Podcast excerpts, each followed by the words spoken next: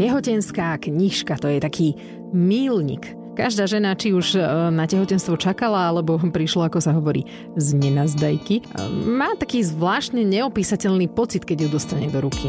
Však ste to mali aj vy. Tak e, pre mňa to bolo také akoby prvé uvedomenie si, že ozaj sa to deje.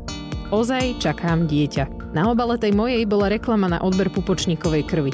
A poviem, ako je, trochu ma to tam vyrušovalo. E, radšej by som tam mala obrázok z prvého sona, alebo niečo také čo viem, detskú kresbu napríklad, ale splnilo to účel, klikla som si na pupočníková krv SK a pozrela web a odpadla doľava.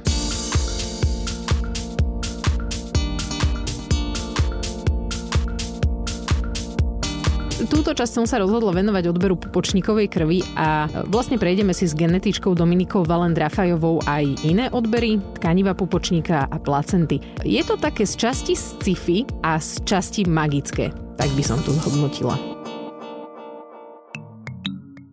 Čakáte bábetko? Vedeli ste, že bunky pupočníkovej krvi, tkaniva pupočníka a placenty môžu mať výrazný vplyv na úspešnú liečbu mnohých závažných ochorení?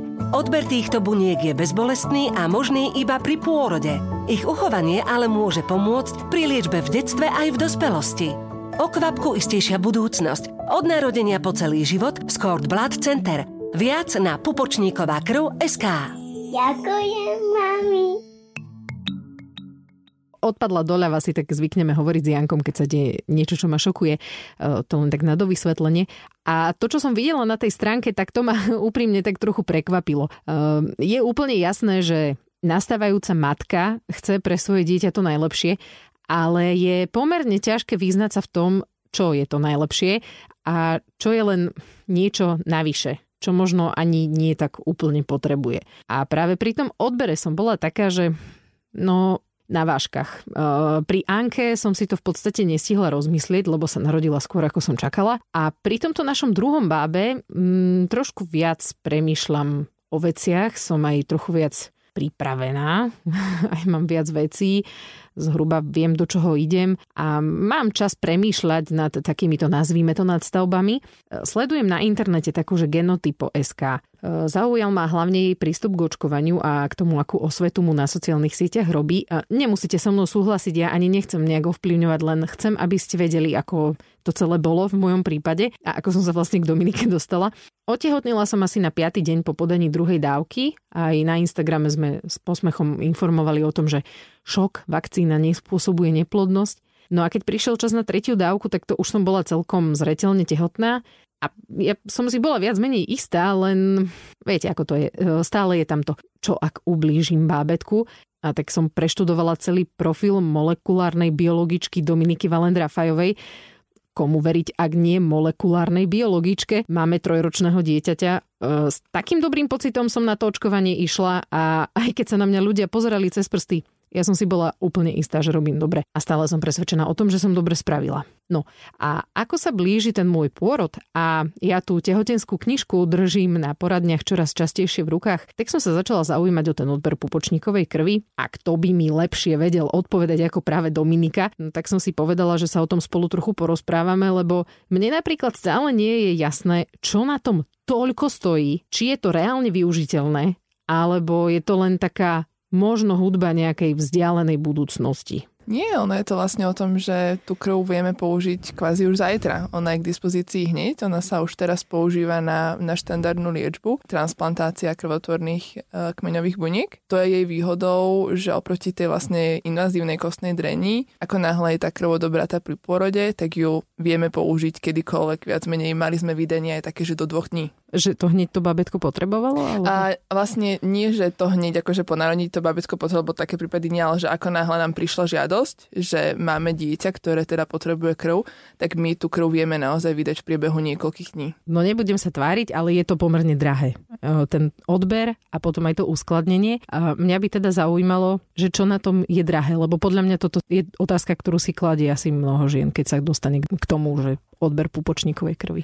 Uh, áno, je to drahé, pretože sa to skladá vlastne z viacerých faktorov. Začína to tým, že na odber musia byť tí ginekológovia vyškolení musia ho vedieť správne spraviť, musia mať takisto k dispozícii špeciálnu odberovú sadu, ktorá obsahuje certifikované materiály, pretože sa jedná o, o krv, ktorá je teda na ľudské použitie. Na to, aby sme vlastne vyskladali celú tú pyramídu, že vyškoliť týchto pracovníkov, získať tieto materiály, následne ich dať do transportného boxu, ktorý je vlastne špecifický, v ktorom je monitorovaná stále teplota. Následne príde potom špeciálna kurierská služba, ktorá zabezpečí vlastne prevoz do tkanivového zariadenia, ktoré vlastne spracováva túto krv a tkanivá, ktoré musí získať všetky potrebné licencie, musí mať vyškolených zamestnancov. Následne teda prebieha to samotné spracovanie a potom sa posúvame k tomu, že to uskladnenie je vo, v drahých kontajneroch, ktoré teda majú veľmi prísne špecifikácie na to, aby sme naozaj tú krv vedeli mať zachovanú na desiatky rokov v takom stave, ako, ako je vlastne pri tom pôrode. Tak je to taká mozaika, ktorá sa vlastne dokopy vyskladá, že snažíme sa na jednej strane to spraviť najprístupnejšie pre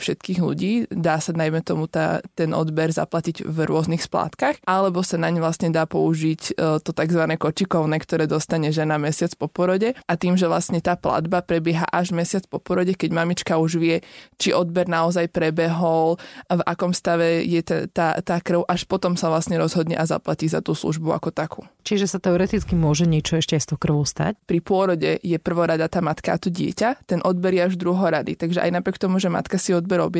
Môže nastať pri porode situácia, že ginekolog jednoducho sa venuje matke a dieťaťu a odber nespraví. Takisto sú situácie, kedy napríklad môže nastať kolaps popočníka v rámci pôrodu, kedy tiež je problém s, s odberom, takže sú to také špecifické situácie, nestávajú sa až tak často, ale môžu nastať, preto vlastne to zohľadňujeme v tom, že tá platba ide až mesiac po. Na čo sa tá pupočníková krv dá použiť? Štandardne sa teraz dá použiť na transplantáciu krvotvorných kmeňových buniek, kde sa používa už vyše 30 rokov. Je to vlastne život zachraňujúci proces, ktorý sa obvykle využíva pri onkologických ochoreniach, ako sú napríklad leukémie, lymfómy alebo aj neuroblastom, meduloblastom, kadejaké takéto onkologické ochorenia. Bol robený aj výskum pred niekoľkými rokmi, že vlastne aká je pravdepodobnosť, že človek bude, bude takúto krv potrebovať. Prišlo sa na to, že približne 1 zo 400 ľudí počas svojho života podstúpi túto transplantáciu krvotvorných kmeňových buniek,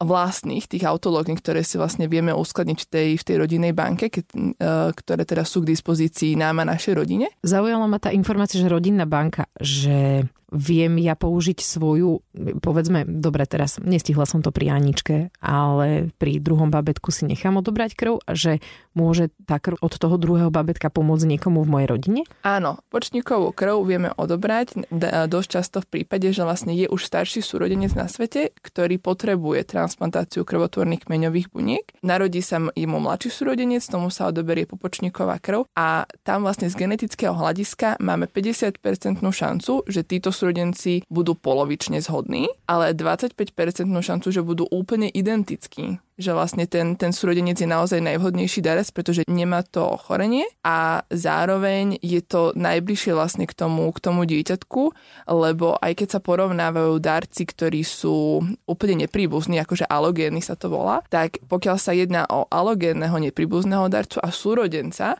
aj napriek tomu, že nie sú 100% zhodní, tie výsledky po tých transplantáciách sú o mnoho lepšie u tých, u tých transplantácií od súrodencov. Takže áno, je tam, je tam veľký potenciál na využitie aj u súrodenca a pri vlastne tkanivách, lebo my uskladňujeme nielen popočníkovú krv, ale aj tkanivo popočníka tkanivo placenty. Tam je vysoká biokompatibilita a je tam možnosť aj použitia pre vlastne širšiu rodinu. Čiže keby som si nechala uskladniť e, placentu, povedzme, tak tam by som možno vedela pomôcť niekomu, ale pokrvne asi. A áno, najčastejšie je to pokrvne a tam je vlastne aj tá výhoda, že tá placenta je predsa len spoločný orgán matky a mhm. dieťaťa, mm-hmm. takže naozaj to využitie, ten, ten potenciál toho využitia pre tú matku je tam vysoký. Možno v budúcnosti sama sebe? Správne, sama mm-hmm. sebe pri tej pupočníkovej krvi nie je dôležité, aby mali uh, súrodenci rovnakú krv? Uh, akože nie. krvnú skupinu? Tak? Ono vlastne pri transplantácii sú dôležité tzv. HLA znaky. Volá sa to tkanivová zhoda, ktoré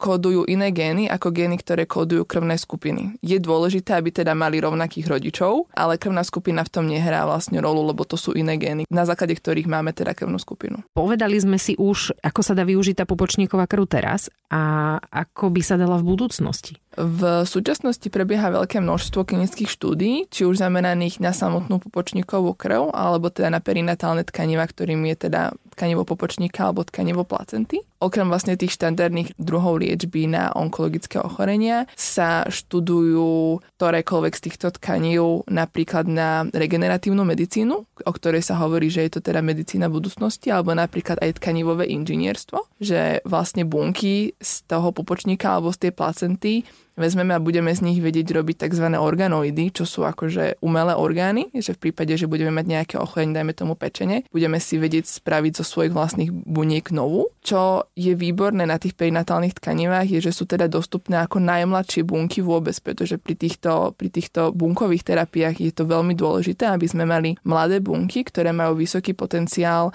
tzv. proliferačný, že, že vedia nám rásť a stále sú vlastne zdravé. A v tom je výborná tá placenta, pretože že ona sa štandardne na Slovensku kvázi vyhodí, pokiaľ není odobratá alebo nebude použité na výskum vo výnimočných prípadoch, tak my máme veľké množstvo placenty, lebo placenta váži priemerne okolo pol kila a máme tam obrovské množstvo tých kmeňových buniek, ktoré nám naozaj o niekoľko rokov môžu spraviť výborný základ na bunkové terapie. Teraz momentálne prebiehajú klinické štúdie, či už na detskú mozgovú obrnu, mozgovú mŕtvicu alebo neurodegeneratívne ochorenia. Sú tam stále aj tie, aj tie onkologické ochorenia, ale napríklad aj ortopedické poškodenie alebo napríklad e, pri autonehodách, keď sú poruchy chrbtice. Takže ten potenciál je tam naozaj veľký. Tých štúdií momentálne prebieha veľa. Je vysoký predpoklad, že v blízkej dobe budeme mať schválených minimálne 30 alebo 40 bunkových terapií a práve vlastne, aby sme mali správny zdroj tých buniek, z ktorých budeme vedieť robiť tie bunkové terapie, je to dôležité a tá placenta tam má naozaj veľký potenciál. Že je to skôr také, že ja ako mamička sa rozhodnem uskladniť e, si placentu s tým, že dúfam, alebo že myslím si, že v budúcnosti by sa to dalo využiť. Áno, v rámci toho, ako sa nám teraz tá, tá, tá biológia s tou medicínou a s tou personalizovanou medicínou vyvíjajú, vidíme už za posledné roky, aké, aké zmeny nastali aj teraz v rámci tzv. karty terapie, ktorá je teda špecifická pre onkologické ochorenia. Ten posun je neskutočný a ten, ten potenciál na to, že dneska si niečo dám odložiť a naozaj o, o pár rokov mi to môže zachrániť život, je celkom zaujímavý. Ja mám kamarátku a viem, že ona si dala uskladniť a teraz ale nie som si istá, či pupočníkovú krv alebo, už, alebo aj placentu. A ak som sa pýtala, že prečo to urobila, tak e, povedala, že no lebo by som si neodpustila také, že mohla som pomôcť svojmu dieťaťu. Tým, ako sme sa bavili, že to je nákladnejšia položka, ale naozaj, keď si to vezmeme naozaj ako porovnanie s tým poistením, vieme si to rozložiť do, do niekoľkých mesiacov a naozaj je to jedinečná príležitosť, ktorá sa naozaj dá iba pri tom pôrode. Máme e, na Slovensku nejaké prípady konkrétne, že nejaká ľudská, ktorá Áno. žije vlastne vďaka tomu, že... Áno, a máme mm. konkrétne dokonca aj ľudskú. Ľudskú? Naozaj? Áno, áno, máme ľudskú. Na Slovensku bola prvýkrát použitá popočníková krv 11 rokov potom, čo bola prvýkrát použitá vlastne celosvetovo. Jednalo sa o použitie e, krvi z rodinej banky, ale jednalo sa o použitie pre súrodenca. Ľudská, vtedy, vtedy malé dievčatko s chronickou mieloidnou leukémiou dostalo krv od e, svojho súrodenca a v tom čase transplantácie mala iba 7 rokov a momentálne je z nej dospelá žena, zdravá, takže áno. Takisto máme prípady, kedy bola použitá vlastná popočníková krv bolo to úplne prvé použitie pupočníkovej krvi v Európe bolo u nás na Slovensku. Jednalo sa o malého Andrejka, ktorý mal meduloblastum, čo je nádor vlastne mozgu. Najprv teda mu ho museli ostaniť, mal, mal náročnú operáciu a zároveň musel postúpiť teda aj chemoterapiu, ktorá mu zničila krvotvorbu a tým pádom boli pre ňoho ohrozujúce problémy s krvácaním alebo infekcie a keďže jeho rodičia mu nechali uschovať pupočníkovú krv, tá mu bola podaná. A momentálne je malý Andrejko, už veľký Andrejko, ktorý vyzerá ako každý iný zdravý chlapček a práve jeho vlastná pupočníková krv mu, mu pomohla. Okrem takýchto štandardných vlastne podaní na transplantácie u nás na Slovensku prebiehala aj e, klinická štúdia na podávanie pupočníkovej krvi u detí s detskou mozgovou obrnou, pretože sa ukazuje, to, to je presne ten, tá, tá regeneratívna medicína, že podanie pupočníkovej krvi u takýchto detí, v tomto prípade na Slovensku to bol spatický typ vlastne detskej mozgovej obrny, to je to, čo si ľudia možno pamätajú po toho, že tie deti majú také zahnuté vlastne končatiny a podávala sa im teda ich vlastná pupočníková krv a rodičia videli naozaj pokroky u týchto detí, mali lepšiu stabilitu, vedeli lepšie komunikovať. Aj napriek tomu, že takéto použitie pupočníkovej krvi není život zachraňujúce, ako, ako v prípade tej transplantácie. Stále to výrazne zlepší vlastne kvalitu života a pre rodičov, ktorí vlastne majú takéto deti, sú tie malé pokroky pre nich znamenajú niečo obrovské. Takže naozaj v tejto iných oblastiach, ako iba v tej transplantácii, je tam stále obrovský potenciál.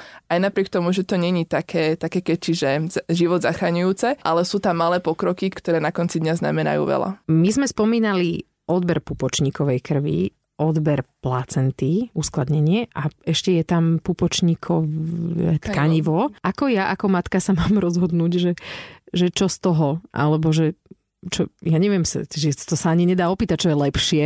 Uh, ono vlastne, ten základ je tá pupočníková krv, ktorú vieme mať buď ako samotnú pupočníkovú krv, ktorá sa odoberá vlastne z pupočníka, alebo vieme k nej mať prémium, ktorý je vlastne pupočníková krv z pupočníka a zároveň vlastne z placentárnych žil, pretože tak vieme vlastne zvýšiť e, výťažnosť toho odberu. Následne, pokiaľ si k tomu pridáme to tkanivo pupočníka, máme iný typ buniek k dispozícii, pretože tá pupočníková krv sa najmä používa na tú transplantáciu, kde sú potrebné krvotvorné kmeňové bunky, ale v samotnom pupočníku už máme mezenchymálne kmeňové bunky, ktoré majú iné využitie, tam ide presne o to tkanivové inžinierstvo a potom máme vlastne tú placentu, ktorá obsahuje aj tie krvotvorné kmeňové bunky, čo má pupočníková krv, aj tie mezenchymálne kmeňové bunky, ktoré má pupočník, ale je tam ich o mnoho väčšie množstvo z toho dôvodu, že tá placenta je objemovo najväčšia.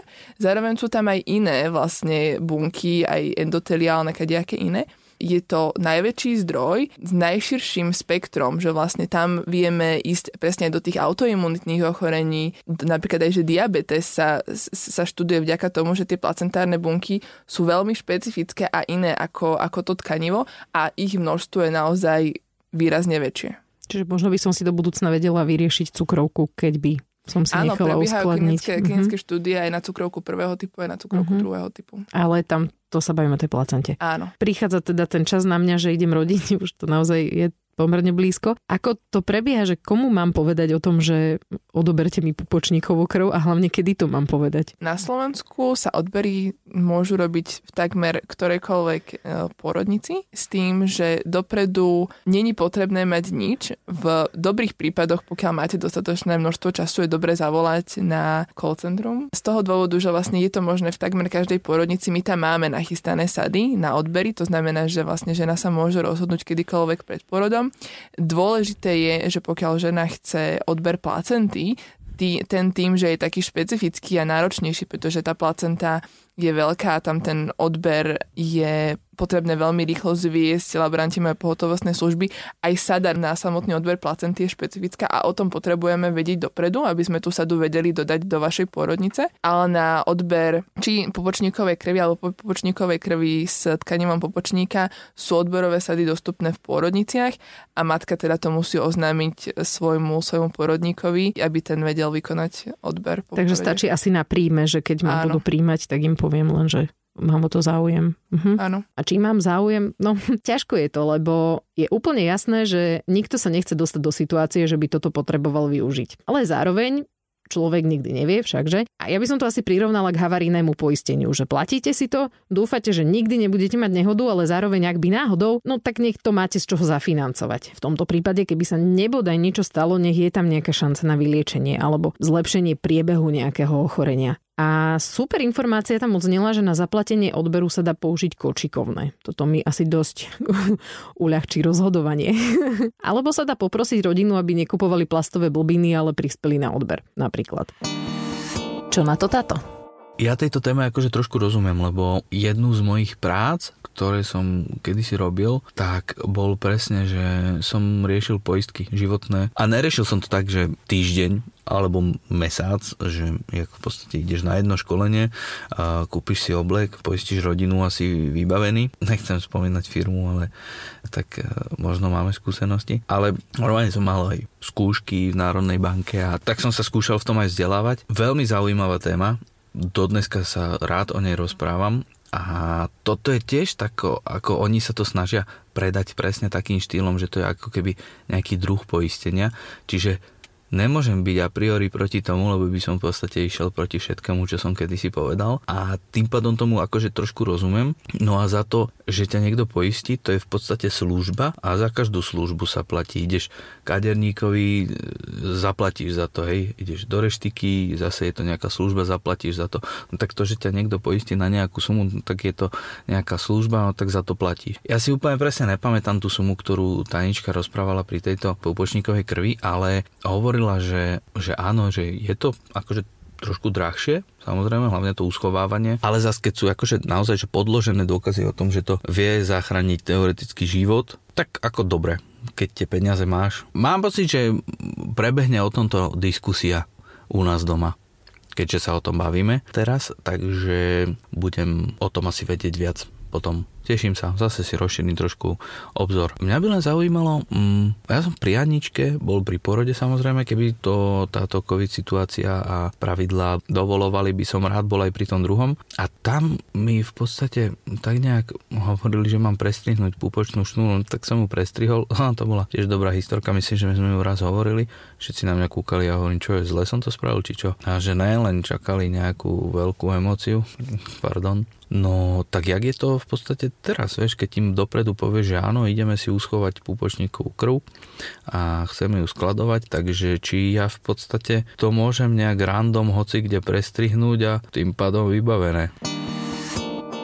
No, pýtala som sa na to. Mňa zaujímalo ešte aj to, že či sa môže nechať dotepať púpočník po pôrode. Takže takto je to. Pri dotepaní do jednej minúty to odber neovplyvňuje. Po jednej minúte už je odber nižší. Čo sa týka strihania tatkom, tak to je trošku problematickejšie, lebo e, do tohto úkonu by nemal zasahovať iný človek ako vyškolený personál. Ale Možno mu to u nás v pôrodnici dovolia, aj keď ja neviem, či by to vôbec chcel, lebo naozaj naposledy to bolo také bezemočné. No, každopádne sa určite ohlásime a dáme vám vedieť, ako to všetko dopadlo. Ostatné časti Triezvej mamy nájdete na všetkých digitálnych platformách na podmas.sk a nás môžete sledovať na Instagrame, tam sme ako Triezva mama podcast. A keby ste si chceli prečítať viac k tomu odberu pupočníkovej krvi, tak pupočníková krv SK.